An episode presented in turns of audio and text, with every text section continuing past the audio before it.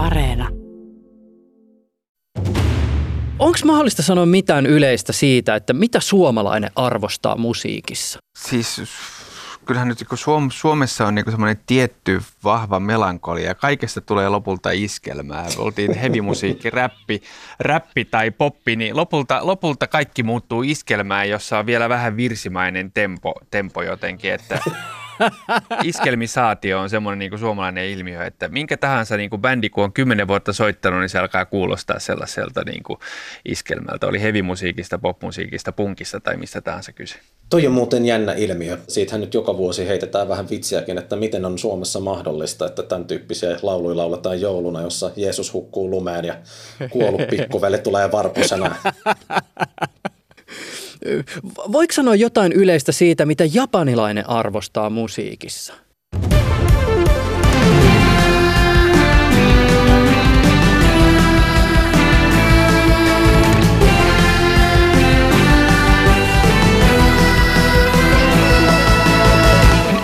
Minä olen Heikki Valkama Mä olen Juusa Pekkinen. ja tämä sarja on Mitä ihmettä Japani. Seuraavaksi puhutaan japanilaisesta musiikista, paikallisista naislaulaja lauluntekijöistä, suomalaisillekin tutuista alunperin japanilaisista käännöskappaleista, pelimusiikista. Äänessä on Tokiossa asuva Lasse Lehtonen, 80-luvulla syntynyt Japaniin perehtynyt tutkija, joka tunnetaan kirjasta Japanilainen musiikki taikorumpujen kuminasta J-poppiin. Lasse Lehtonen, missä sä tällä hetkellä olet? Mitä sä ympärilläsi näet? Tällä hetkellä on Tokiossa aika tyypillisellä tokiolaisella asuinalueella ja tästä kun ulos katsoo ikkunasta, niin näkyy hyvin kaunis tämmöinen ginkgo-puiden rivistö. Minkä näköiset on ginkopuut? Aa, se on nyt, mä en muista mikä se on. Sillä oli joku toinenkin tämmöinen suomalainen termi, mutta sehän missä se on erityisesti tunnettu, niin on ne lehdet, koska siinä on semmoinen lehti, joka on vähän niin kuin sydämen muotoinen tai näyttää, että siinä on kaksi lehteä yhdessä. Suomeksi kutsutaan neidon hiuspuuksi ja sitä on esimerkiksi temppelien pihoissa, koska se syttyy palamaan tosi huonosti. Sitä on käytetty ennen tämmöisenä niin kuin tulipalojen leviämisen estona, paitsi tietenkin, että sitä ginkgo, äh, ginnan papua syödään, niin se on myös todella kaunis ja hyödyllinen kasvi. Se on tosi kaunis puu, mutta sehän mikä on myös siinä ehkä vähän valitettavampi yhteys, mistä tunnetaan, niin on toi syksy, kun siellä alkaa hedelmät kantaa ja ne on aivan hirvittävän hajusia.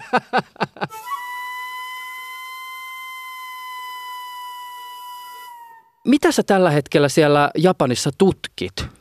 Mulla on itse asiassa tällä hetkellä tutkimusaiheena liittyy populaarimusiikkiin ja Japanin yhteiskuntaan, eli tarkemmin 1970-lukuun ja silloin nousseisiin laulaja- ja lauluntekijä naisiin, jotka oli sikäli poikkeuksellisia, että Japanissa ei juurikaan musiikin tekijöinä populaarimusiikissa ollut naisia ennen sitä, mutta yhtäkkiä heistä tuli ihan valtava aalto muusikoista, jotka paitsi esitti, niin itse tekivät musiikkinsa ja sitten alkoivat ennen pitkää myöskin kirjoittaa lauluja muille esiintyjille. Tämä on mun mielestä hirveän kiinnostava ilmiö myös sen takia, että samaan aikaan Japanissa muutenkin levisi tämmöinen feministinen naisasialiike. Itse asiassahan nämä laulaja- ja lauluntekijä naiset, niin heitä tavallaan pidettiin monia tässä jopa vähän semmoisena viestin vienä tai lippulaivana, joka toi sit populaarimusiikkiin sen uuden soundin, toi sinne semmoisia sanoja, jota ei ollut aikaisemmin käytetty, jota välttämättä ei ymmärrettykään Japanissa, missä siis yksi näistä laulaa naisista Matsuto ja Jymi on muun muassa erässä haastattelussa sanoi, että kun viittaa vaikka kafe latteen tai tai croissanttiin, niin niitä ei välttämättä 70-luvun alussa Japanissa ymmärretty, mutta myöhemmin alettiin ymmärtää, eli tämmöistä uutta urbanisaatiota, myöskin kansainvälisyyttä suomalaiselle kuulijalle ei nyt ehkä sinänsä iske heti tai tuu mieleen, että ketä nyt sitten on nämä 70-luvun japanilaiset laulajalaulun tekijä naiset. Miten niin ei tule suomalaiselle kuuntelijalle mieleen? niin, äläpä, äläpä muuta sano. Mutta itse asiassa väittäisin, että aika monet on suomalaiset nykypäivänä, heidän musiikkiaan ehkä niinku tietämättään kuulleet. Haa, kaikki, jotka on nähnyt ton Kikis Delivery Servicein, eli, eli mikä se suomeksi Kikin onkaan. lähettipalvelu. Kikin lähettipalvelu, siinä on Juminin kappale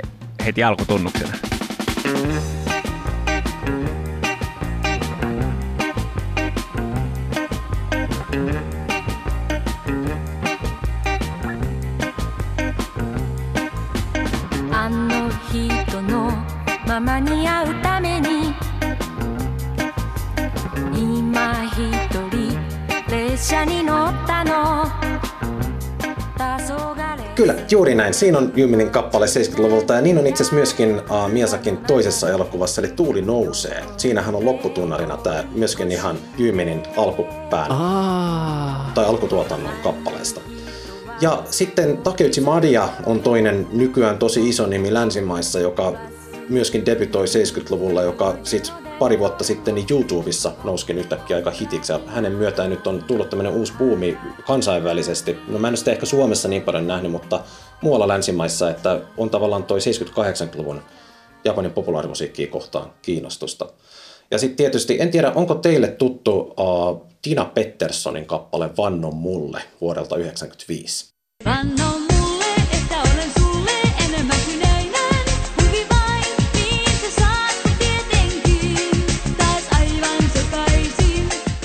Joku hatara muistikuva. Ei kyllä mitään hajua suoraan. Se, se on itse asiassa näiden laulaja lauluntekijä naisten 70-luvulla debytoineiden, joka nyt nykyäänkin on siellä isoimpia nimiä, eli Nakajima Miukin kirjoittama kappale, joka on aika huvittava juttu. Se on siis 70-luvun lopusta alun perin, mutta Suomessa, kun se julkaistiin silloin 90-luvun puolivälissä, niin ihan reippaasti on sinne laitettu tekijätietoihin, että se on perinteinen laulu. Onko näitä Japanista tulleita laululainoja kauheasti? Kun mä en ainakaan tunnista, tunnista mitenkään erityisen paljon, että japanilaista musiikkia olisi tuotu iskelmänä Suomeen. Niitä on jonkun verran, eli siis se nyt mikä nyt varmaan on se äh, tunnetuin, niin on tämä, äh, oliko se Brita Koivunen, joka lauloi tämän On Geissa Kiotosta, joka siis on tämä al- alkuperäinen tämä Sukiyaki Song, tai sillä nimellä se länsimaista tunnetaan, eli äh, Joo, muita arkoa jo. kyllä, alun perin. Mä olen geisha Kioton,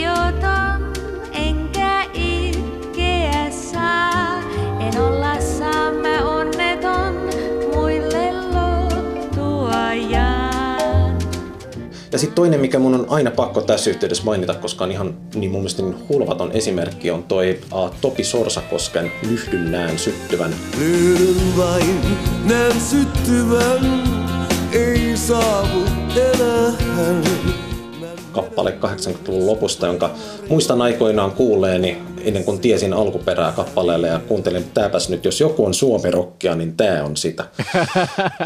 ja sitten selvisi, että hitto, se on 60-luvun lopulta japanilaista rautalankarokkia, jota, joka sitten on kulkeutunut Suomeen ja on tehty suomalainen coveri siitäkin. Meneeköhän siitä rahoja jollekin japalaiselle säveltäjälle vai, vai onkohan, sitä, onkohan se vaan, vaan ns. varastettu? Kiinnostavaa. Kyllä mä luulen, että siinä rahat kulkee, koska mä muistan, että jossain katoin näitä tekijätietoja, missä niitä on listattu, niin se tunnistetaan kyllä ihan tälle suomalaiselle versiolle myös, että siellä on alkuperä siellä. Ollaanko ihan hakoteilla, jos esitetään sellainen väite, että ehkä laajimmin maailmalle levinnyt japanilainen musiikin muoto on pelimusiikki? Mulla ei ole nyt käsillä siis ihan tuoreinta lukua, mutta vuoteen 2016 mennessä pelkästään Mario-pelejä oli myyty läpi pelisarjan historian yli 600 miljoonaa kappaletta. Ja voi toki todeta, että on tätäkin vielä tunnetuimpia ja rahakkaampia japanilaisia hahmoja, esimerkiksi vaikka joku Hello Kitty, mutta pelimediaa on hyvin vaikea ajatella ilman sitä pelimusiikkia. Se on kuitenkin hyvin integraalinen osa sitä pelikokemusta. Kyllä mä sanoisin, että sä oot tuossa aika oikealla jäljellä, koska jos nyt ajatellaan vaikka niin kuin mun sukupolvea, niin sehän on monille pelimusiikki on meistä sellainen, että me ollaan kasvettu sen parissa, eli se on tavallaan niin kuin meidän omaa musiikkia. Eikä sitä nyt silloin, just jos pienenä on pelannut Super Mario tai muuta, niin välttämättä tunnistanut sitä erityisesti tai varsinkaan ajatellut, että tässä nyt kuunnellaan japanilaista musiikkia. Mutta jos katsotaan, että mitä nykypäivän tapahtuu meillä länsimaissa, vaikkapa Suomessa, jossa nyt perustettiin ensimmäinen eurooppalainen ammattimainen pelimusiikkiin keskittyvä orkesteri Game Music Collective vuonna 2016, jos nimenomaan muusikot on aika lailla mun sukupolvea, eli myöskin itse kasvaneet pelimusiikin parissa. Tai vaikka se, että iso-britannialainen Classic FM on jo pitkään listannut suosituimpien säveltäjien ja teosten listoillaan niin japanilaista pelimusiikkia, mitä ei olisi siis voinut kuvitellakaan parikymmentä vuotta sitten, kun kyse oli kuitenkin aika silleen hajanaisesta harrastuksesta, mikä sitten ehkä johtuu siitä, että useimmat harrastajat oli vielä iältään aika nuoria tai voisi jopa sanoa pieniä. Niin kyllä tois on semmoinen yksi ihan selkeästi japanilaisen musiikin kansainvälistyminen, joka on ollut aika ennen näkemätön ja noussut hirveän nopeasti. Lasse Lehtonen, sä oot päässyt haastattelemaan japanilaisia videopelimusiikkisäveltäjiä. Pieni name-droppailusessio. Ketä kaikkea sä oot päässyt tapaamaan? Isona nimenä tulee mieleen Nisiki Yasunori, joka nyt nousi hirveän suosituksi pari vuotta sitten Octopath Traveler-pelistä ja myöskin nyt on tähän Final Fantasy 7 uh, remake-versioon niin säveltänyt jonkun verran musiikkia.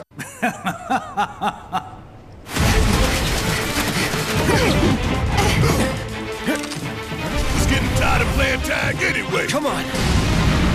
Avalanche ain't Buta or anybody. Eli tässä mielessä aika iso nouseva nimi, voisi jopa sanoa, että hän on myös mun omaa sukupolvea.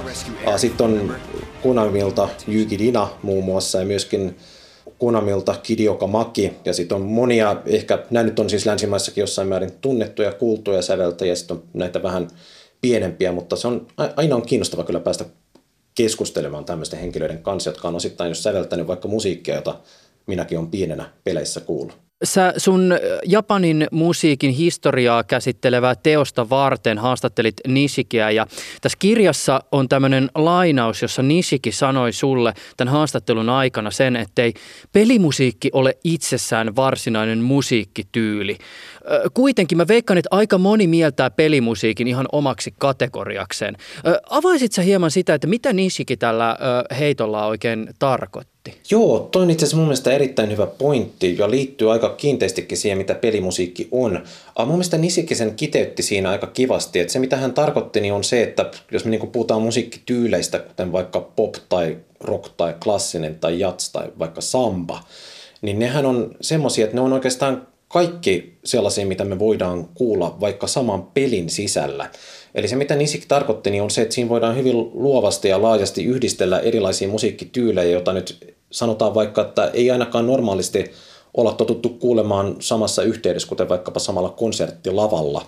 Mutta peleissä se on mahdollista, että siellä on yhden pelin sisällä on ihan valtavasti erilaisia tyylejä ja se on tietysti sitten pelisäveltäjälle kiinnostava projekti, kun pääsee näyttämään sitä omaa repertuaaria myöskin noiden eri, eri tyylien osalta. Mä muistan sen, että mun esimerkiksi oma äitini turhautuessaan aikoinaan siihen, kun mä pelasin Nintendoa, niin kuvaili pelimusiikkia lähinnä piipitykseksi.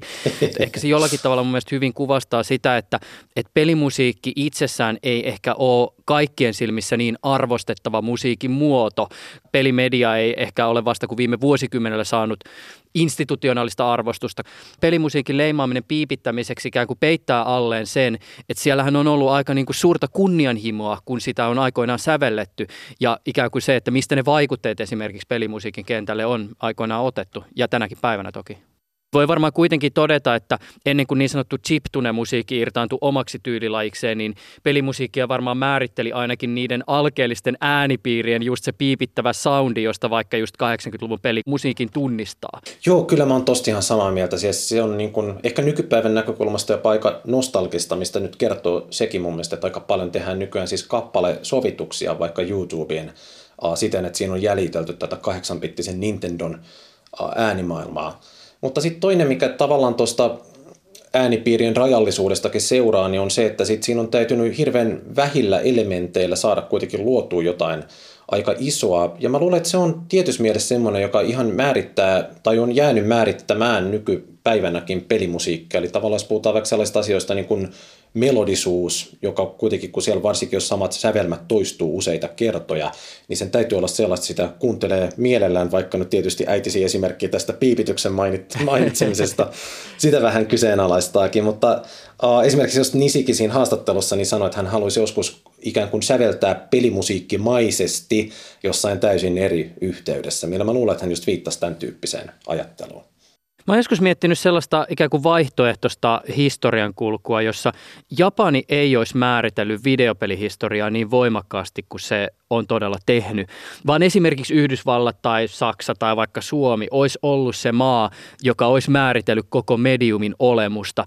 Se, mikä tässä pyörittelyssä on musta kiinnostavaa, on muun muassa se, että olisiko musiikki ollut jotenkin ratkaisevalla tavalla erilaista? Hirveän hyvä kysymys ja ihan hyvin voi olla, että näin on, koska kyllähän pelimusiikkikin aina sitten linkittyy siihen ympäröivään maailmaan aika voimakkaasti. Ja silloin jos puhutaan tuosta 80-luvusta, niin vaikka populaarimusiikissakin silloin oli hirvittävän melodista ja pirteitä musiikkia aika paljon. Oli toki paljon muutakin, mutta siis se, mikä nyt vaikka hittilistoilla soi, niin oli aika paljon sen tyyppistä. Musta tuntuu, että pelimusiikkiin on tullut sieltä myöskin vaikutteita. Silloin kun pelit Japanissa niitä ruvettiin tekemään, niin ei niitä osattu oikein mieltää, että ne on lähtemässä ulkomaille ja niistä tulee iso vientituotetta ja musiikista ainakaan. Mutta kun näin kävi, niin Japanissa on itse asiassa ainakin joillain säveltäjillä ja pelin tekijöillä niin heräskin semmoinen vähän huoli siitä, että nyt, nyt tätä meidän musiikkia kuullaankin ja näitä pelejä pelataan länsimaissa, että nyt pitäisi enemmän yrittää säveltää niin kuin länsimaiset. Ja se on semmoinen, mikä sitten taas nyt on noussut vähän keskustelun aiheeksi Japanissa pelimusiikin säveltäjien keskuudessa, että pitääkö sitä nyt Hollywoodia jäljitellä, että eikö voitaisiin tehdä omaa.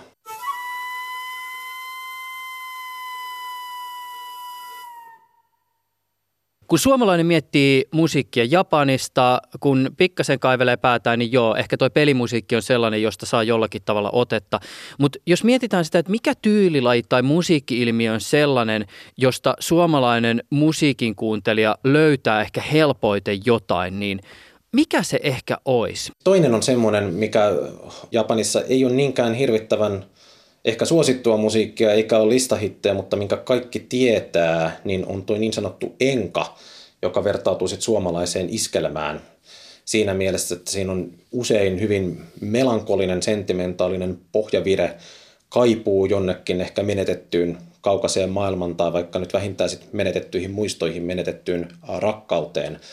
Ja ehkä samalla tavalla kuin Suomessakin, niin jos ajatellaan iskelmää meillä, niin eihän sitä läheskään kaikki kuuntele tai vaikka suomalaista tangoa tai tunne niin hirvittävän tarkasti, mutta siitä huolimatta se on musiikkia, jota me kaikki ollaan jossain kohtaa kuultu, tiedetään suurin piirtein millaista se on. Ja toi on semmoinen, mikä mun mielestä on yhtymäkohta japanilaisen enka-musiikin kanssa. 川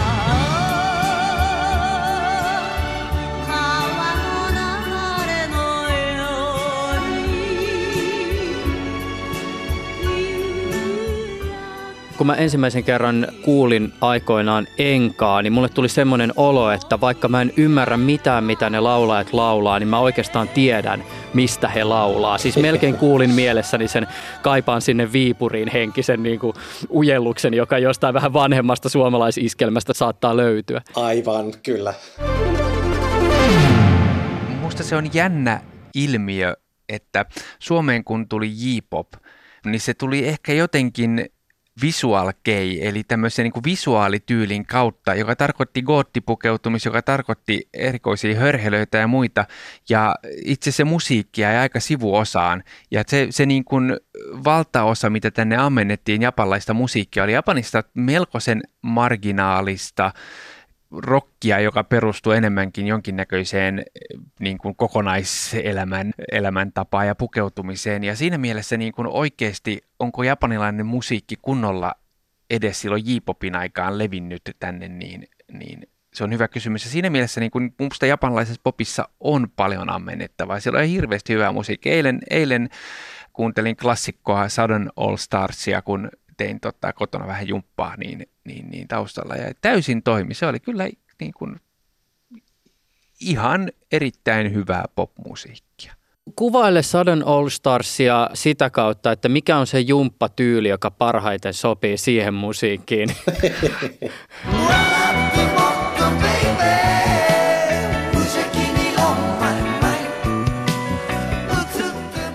Tein, tein ihan tavallisia punnerruksia ja sen tyyppisiä, tyyppisiä mutta, mutta se on, se on niinku semmoista, semmoista pop-rockia ja ne suurin osa kappaleista, joita kuuntelin, niin oli heidän Greatest Hits-kokoelmaltaan, mikä tarkoitti, että tullaan, tullaan jostain niin kuin 70-luvusta 80-luvulle ja, ja ollaan niin kuin siellä kas- kasarissa, jossa oli niin kuin synaa ja, synaa ja kitaraa helposti heittää sen heiton, että popmusiikki puhuu jotain semmoista universaalia kieltä, mutta sitten taas toisaalta se oma pieni kosketus japanilaiseen popmusiikkiin ainakin mun korvissa todistaa tämän väitteen tietyllä tavalla vääräksi. Siellä on paljon tuttua, siis selvästi musiikkia tehdään samanlaisilla työkaluilla ja on samanlaista ikään kuin semmoista tuotannollista asennetta, mutta sitten taas toisaalta se esimerkiksi, miten kappaleet on sovitettu ja se tavallaan, millä kunnianhimolla esimerkiksi eri musiikkityylejä saatetaan sekoittaa aika semmoisen niin kuin basic poikabändikin sisään, niin se herättää semmoisen kummallisen vierauden fiiliksen, että hei, miksi tämä pitää tehdä tässä näin vaikeasti, koska sitten taas jossain niin kuin yhdysvaltalaisessa verrokissa, niin tämä on tehty paljon yksinkertaisemmin.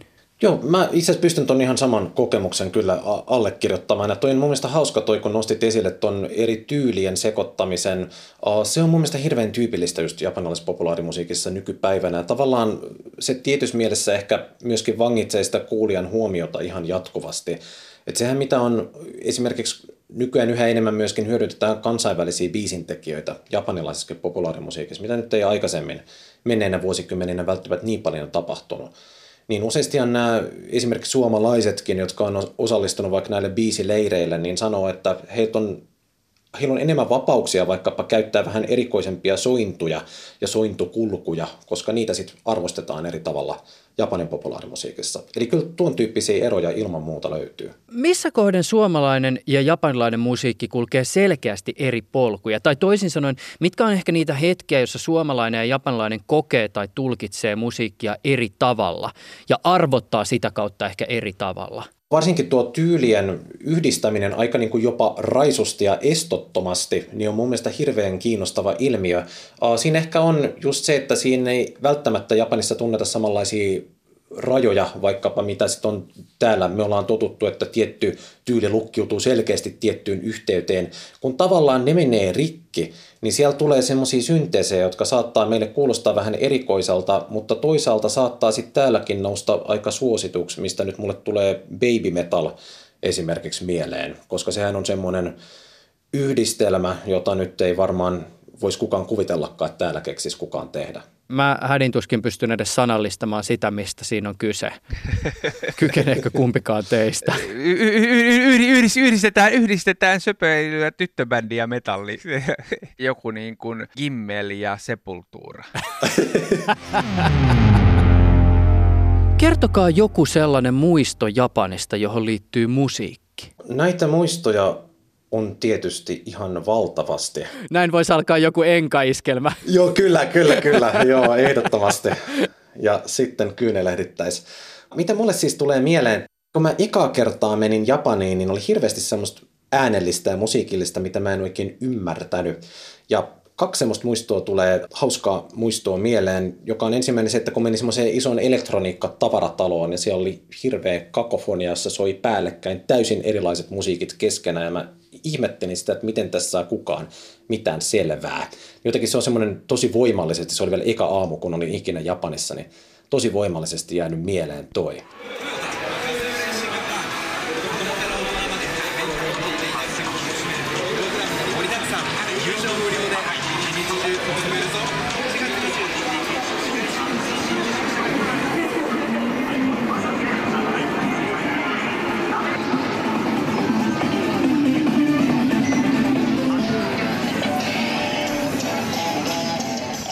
Itselle tulee myös tämmöinen vastaavanlainen kokemus mieleen jostain tämmöisestä siis sekatavarakaupasta, missä siis jokaisessa hyllyvälissä on kaksi kolme semmoista pientä näyttöä, jossa on kaiutin, josta tulee jonkun tuotteen mainosbiisiä koko ajan ja ne kaikki soi päällekkäin samaan aikaan. Se on just toi, ja sitten niitä ehkä ennen pitkään oppiikin jotenkin hyödyntämään semmoisen äänikarttana, että vähän tietää minne, minne kulkea ja minne mennä. No toinen mä sanon ihan lyhyesti, mulla oli siis se, että sit kun oli kans ekaa kertaa Japanissa ja kuulikin sitä pelimusiikkia, mistä nyt ollaan myöskin puhuttu ikään kuin osana arkea, eli siellä oli henkilö, joka sitä soitti kadulla, niin se oli myöskin semmoinen joku jännä, jännä havahtuminen, että ei tämmöistä ikinä Suomessa olisi siihen aikaan tapahtunut, nykyään ehkä kyllä, mutta ollaan tultu vähän erilaiseen paikkaan. Itsehän menen muistoissani taakse teini-ikään työskentelin huoltoasemalla apulaisena yhden kesän. Kesän tästä voisi suorastaan kirjoittaa sellaisen enkakappaleen, jossa muistellaan nuoruutta, nuoruutta mutta, mutta siihen tietenkin liittyy kaikki, kaikki teiniin elämän, elämän jännittävyydet, mutta silloin niin kun, ää, siellä huoltoasemalla oli yksi kanava, joka soitti kaikkia sen kesän japanilaisia hittejä. Jättivät vahvan tunnejäljen mutta se oli niin kuin kyse oli toistosta, että kun loputtomasti tietyt kappaleet kuuntelee kesän aikana sata kertaa yhtä hittibiisiä, niin kyllä se uppoaa kehen tahansa. Mm. Itse muistan yhden tällaisen muiston, olin Tokiossa yökerhossa läpiyö juhlimassa. Aamulla vaelsin pitkin katuja juna-asemalle, jossa istuin junaan. Ja sitten kävi sillä tavoin, että nukahdin, mikä on tietysti vähän inhottava juttu, koska Tokiossa ne junat saattaa mennä aika pitkän matkaa, siis tuntikaupalla johonkin suuntaan, kun se kaupunki vaan jatkuu loputtomasti. Ja mä muistan sen, että mä olin nukahtanut ehkä jonkun niin kuin puolen tunnin ajan. Varsinainen matka kesti ehkä joku 10-15 minuuttia. Mä heräsin niin kuin siis siihen, että mä aloin kuulla vieraita melodioita. Japanissahan siis, tai ainakin Tokiossa on juna-asemilla nämä tämmöiset omat tavallaan niin kuin melodiat jokaisella asemalla, mikä on hirveän kätevä tapa tunnistaa aina se, että mikä on se oikea asema.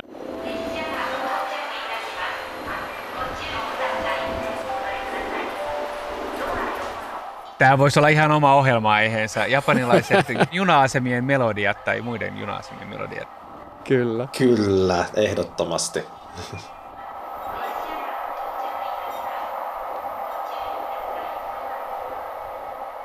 Sä oot, Lasse, nyt jo jonkin aikaa asunut Japanissa, teet tällä hetkellä tutkimusta Tokion yliopistossa. Sä oot joskus kertonut, että henkeä salpaavan kaunis elokuvien, kirjallisuuden ja runouden ilmaisu sai sut aikoinaan, ja mä lainaan nyt suoraan, naivisti idealisoimaan japanilaista kulttuuria. Jäin kiinni ilmeisestikin tästä, tämmöisiäkin olen aikoinaan muistellut, mutta ihan totta näin se on. Eli se oli tavallaan, ehkä se on vähän sellainen asia, että siinä tavallaan niin kuin tulee helposti poimittua ne kauniit ja hyvät asiat, eikä niinkään sit välitä siitä laajemmasta ympäristöstä, mistä ne oikeastaan kumpuaa. Eli vähän katsoo sellaisen filterin läpi sitä koko kulttuuria. Mihin se mun mielestä ehkä vähän vertautuu, mikä nykypäivänä meille saattaa näyttää vähän hassulta, niin on toi 1800-luvun japonismi-taide Euroopassa ja tietysti sitten myös Ranskan impressionisteilla jossa tavallaan meidän on nykypäivänä helposti tunnistetaan, että siellä on vähän hassustikin valikoitu ihan tietynlaisia palikoita Japanista, jotka ei välttämättä liity sit toisiinsa hirveän kiinteästi, mutta mä ehkä väittäisin, että ihan samaa me tehdään ja minä ainakin tein silloin myöskin nykypäivänä. Miten muuten Heikki, sä varmaan tunnistat tämän ilmiön? Joo, osinhan kyse on tämmöisestä niin käännynnäisen fanaattisuudesta, että, että kun löydetään jokin asia, niin sitten siitä aletaan intoilla ja siitä tulee elämää suurempi ja se niin kuin nousee, nousee niin, että kaikki, kaikki huonot piirteet sivuutetaan ja, ja hyvät piirteet löydetään. löydetään.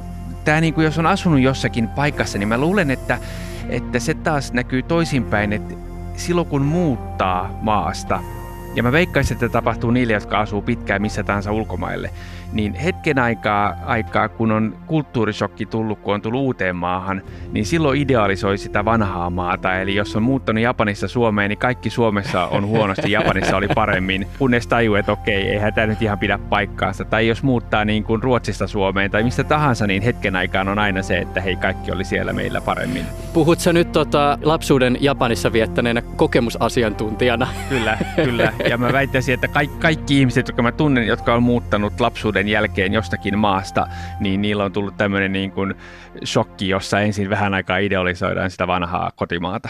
Mikä oli Japanissa paremmin, kun sä tulit Suomeen? Ää, silloin kun mä ekan kerran tulin teininä Suomeen, niin, niin siellä oli TV-kanavia niin kuin moninkertaisesti kuin täällä. Ja kau- kaupoissa oli erilaista tavaraa ja ruoka oli parempaa ja, ja bla bla bla.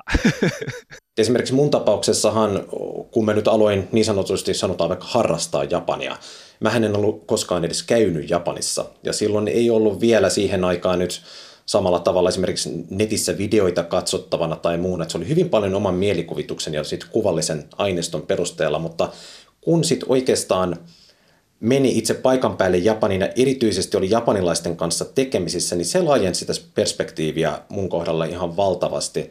Ja tavallaan vaikka se nyt sitten tarkoittaa samalla sitä, että siihen tulee siihen idealisoituun kuvaan säröjä, tietynlaisia rikkonaisia kohtia, niin mä ehkä itse näkisin, että se pikemminkin myöskin auttaa ymmärtämään sit sitä, mitä on pitänyt kauniina ja ehkä löytää siitä myöskin uutta kauneutta, uusia piirteitä.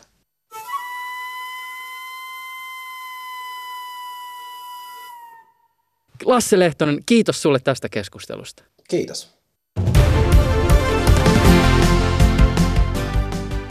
Tässä jaksossa etähaastattelimme Tokiossa haastatteluhetkellä asuvaa tutkija Lasse Lehtosta.